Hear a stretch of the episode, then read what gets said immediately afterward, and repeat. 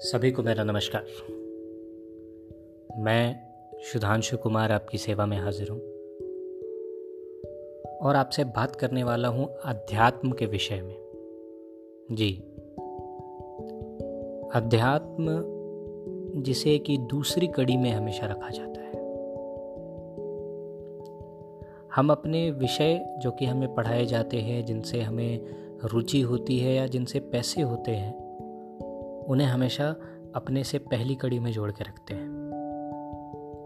परंतु अध्यात्म दूसरी कड़ी में रहता है। विडंबना यह है कि अध्यात्म बिना तो मनुष्य है ही नहीं। तो फिर मनुष्य की इच्छाएँ पहली कड़ी में कैसे है? अध्यात्म क्या है? एक बहुत बड़ा सवाल जिसका उत्तर कई महापुरुषों ने अलग अलग तरीके से दिया। मैं उसे सीधे शब्दों में कहता हूँ कि अध्यात्म प्रेम है।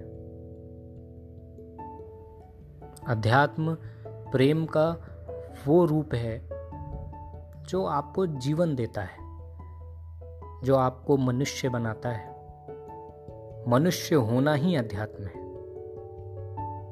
परंतु सवाल यह है कि सभी तो मनुष्य हैं। माफ़ करें, सभी मनुष्य नहीं है।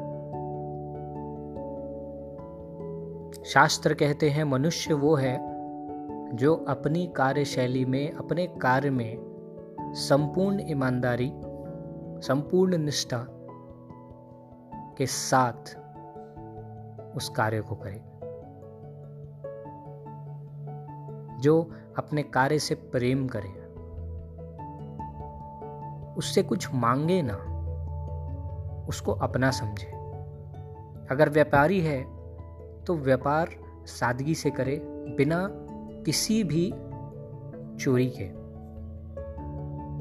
जिससे सबका हित हो। अगर खिलाड़ी है तो बिना किसी चोरी के अच्छे से खेले। अगर नेता है तो बिना किसी का अहित किए सभी के हित के बारे में सोचे। वो मनुष्य है। सवाल ये है, क्या आप मनुष्य हैं? और अगर आप मनुष्य हैं तो आपको मेरी शुभकामनाएँ, क्योंकि आप अध्यात्म के पहले चरण को पार कर चुके हैं। जय श्री कृष्ण।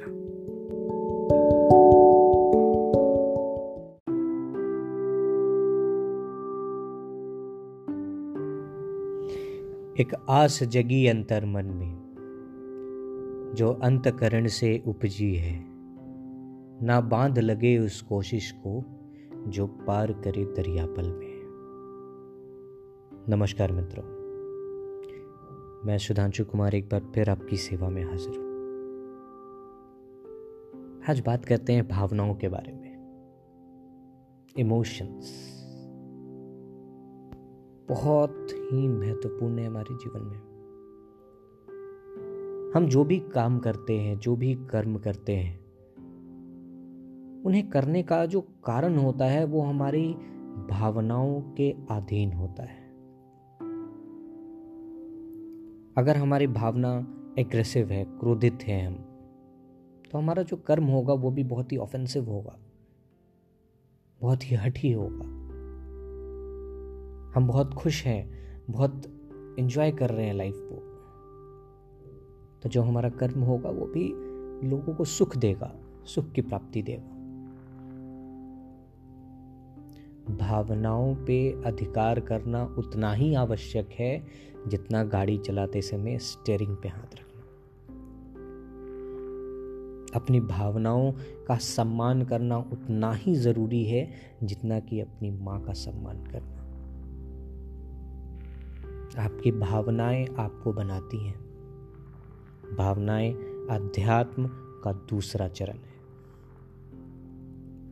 जो जो भी मनुष्य है, उसने प्रथम चरण को पार किया और जिसने मनुष्यता के साथ उस भावना को पा लिया वही मनुष्य अध्यात्म के दूसरे चरण पे जाता है। एक एक करके अनेकों अनेक प्रकार की भावनाएँ आपको एक सुदृढ़, एक शाश्वत मनुष्य बनाती है।